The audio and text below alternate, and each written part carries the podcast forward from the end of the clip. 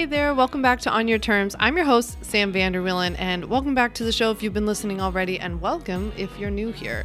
So, as longtime listeners probably know, I'm hard at work on my book. I'm I'm writing my first book, and I turn in my chapters as I go along. The whole thing is due in January, so it's really getting to be crunch time. More details coming soon, I promise. And I have episodes I can link down below where I've shared some book updates along the way.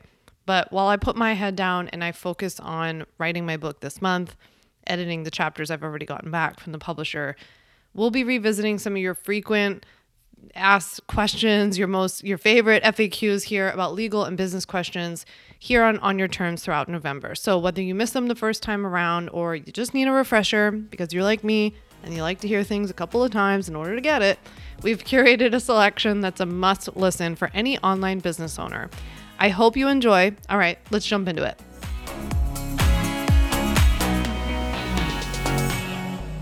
Hey there, and welcome back to another episode of Sam's Sidebar, where I tackle your essential questions about starting and growing a legally protected online business in 10 minutes or less here on the podcast. So, this week, you're going to hear all about which contract or which policy you need for what situation in your business, because this is a question I get all the time. People are always reaching out saying, I work with people in this way, or I offer this kind of program or course. What kind of contract do I need for that? Where do I use it? So today I'm answering all of your questions about which contracts you need and how to use them. Okay. So if you work with clients one to one, like you offer like a three month coaching package or even like a one to one session, a one off session, something like that, either as a coach, a creative, a consultant, some sort of service provider like an RD working with people or something like that. You need what I call the one to one client contract because that's designed to be used between you and just one other person, right? And it can be somebody who owns a business, it can be an individual, either way. So, really, that that um, contract template is really meant to be used in cases where you have a lot more of that like personal one to one contact with somebody. Maybe you're meeting by phone or Zoom or in person. Um, and you need to address a lot of different stuff than you would if you were like using a course contract or something like that.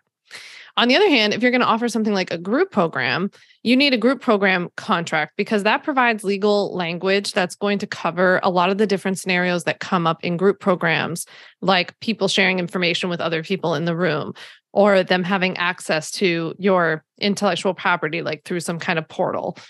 So I cover all of that in a group program contract.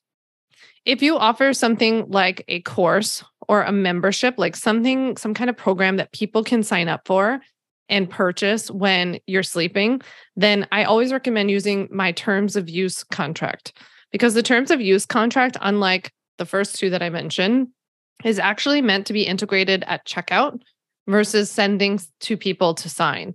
So when you work with a client one to one or you run a group program or a mastermind, you should be sending people contracts to sign, to e sign, and send back to you.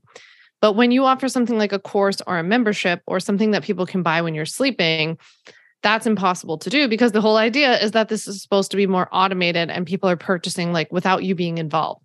We still want to take the opportunity to have a contract. So in those cases, we use terms of use and we have people check that off or choose from a drop down menu or something like that. We only use that option, the, the kind of like checkbox at checkout option, when we have to. So we don't use that as a default method. It's not just because it's easier than sending people to sign. We only use that when we absolutely have to. Now, if you have a freebie, like you have freebies for download on your site, or you have a blog or other kind of marketing materials that you're like sending out to people, even if you have a YouTube channel, a podcast, anything like that, you need my mini disclaimer template because that gives you the language that you need, just a little bit of language that you need to put on there that basically people need to be careful, you know, integrating your information and that they should always check with their own like doctor, lawyer, accountant, therapist, whatever, before um, applying anything that you're about to tell them. So that's really important. That's a very highly used legal template of mine, I would say. Now, if you have a website, there are three policies that you need to have. You need to have a privacy policy, a website disclaimer, and terms and conditions. You need all three of those. Um, we're legally required to have a privacy policy. The disclaimer is going to be the most legally important one because it's going to protect you the most legally.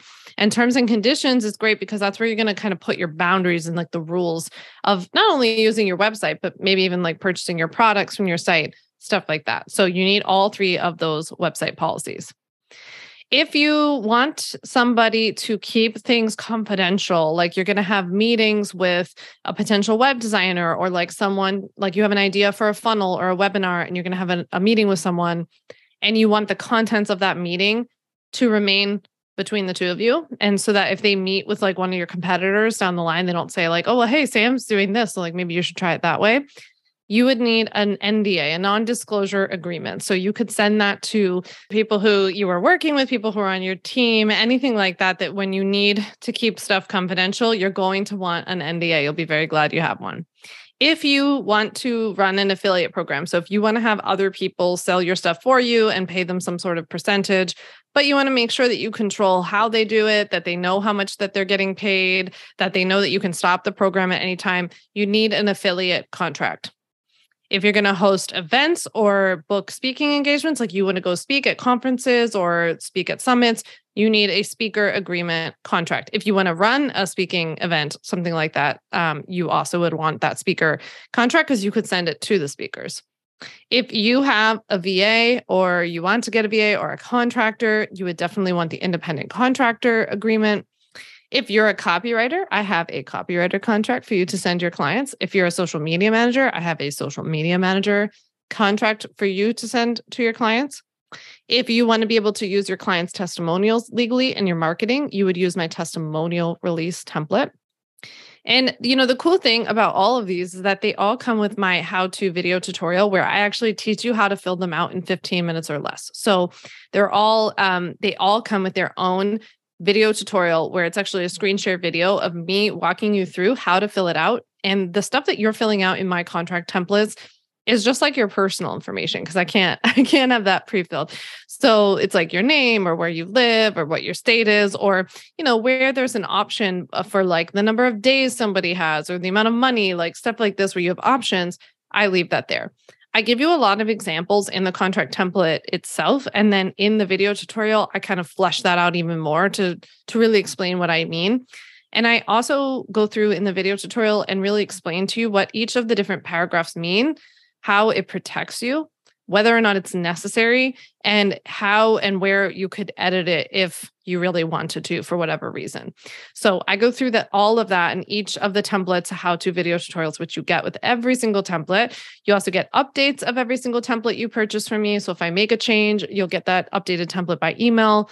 Same goes with the how to video tutorial and all that fun stuff. So you can visit my online legal template shop um, in the link below to get all the details. It's samvanderwielen.com slash shop. Um, I would love to see you there. If you have any questions at all for me about like which template you need or how they can help you, please just reach out. Send me a DM on Instagram at Sam Vanderwielen or shoot me an email, sam at samvanderwielen.com. I'm so happy to help. Um, otherwise, I can't wait to see you next week. Thanks so much for listening to the On Your Terms podcast. Make sure to follow on Apple Podcasts, Spotify, or wherever you like to listen to podcasts.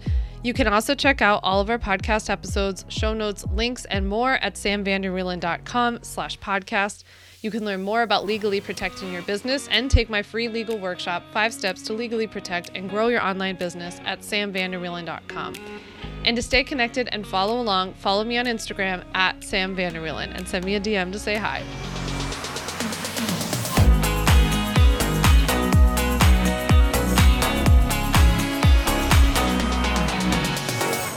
Just remember that although I am a attorney, I am not your attorney and I am not offering you legal advice in today's episode. This episode and all of my episodes are informational and educational only. It is not a substitute for seeking out your own advice from your own lawyer. And please keep in mind that I can't offer you legal advice. I don't ever offer any legal services, but I think I offer some pretty good information.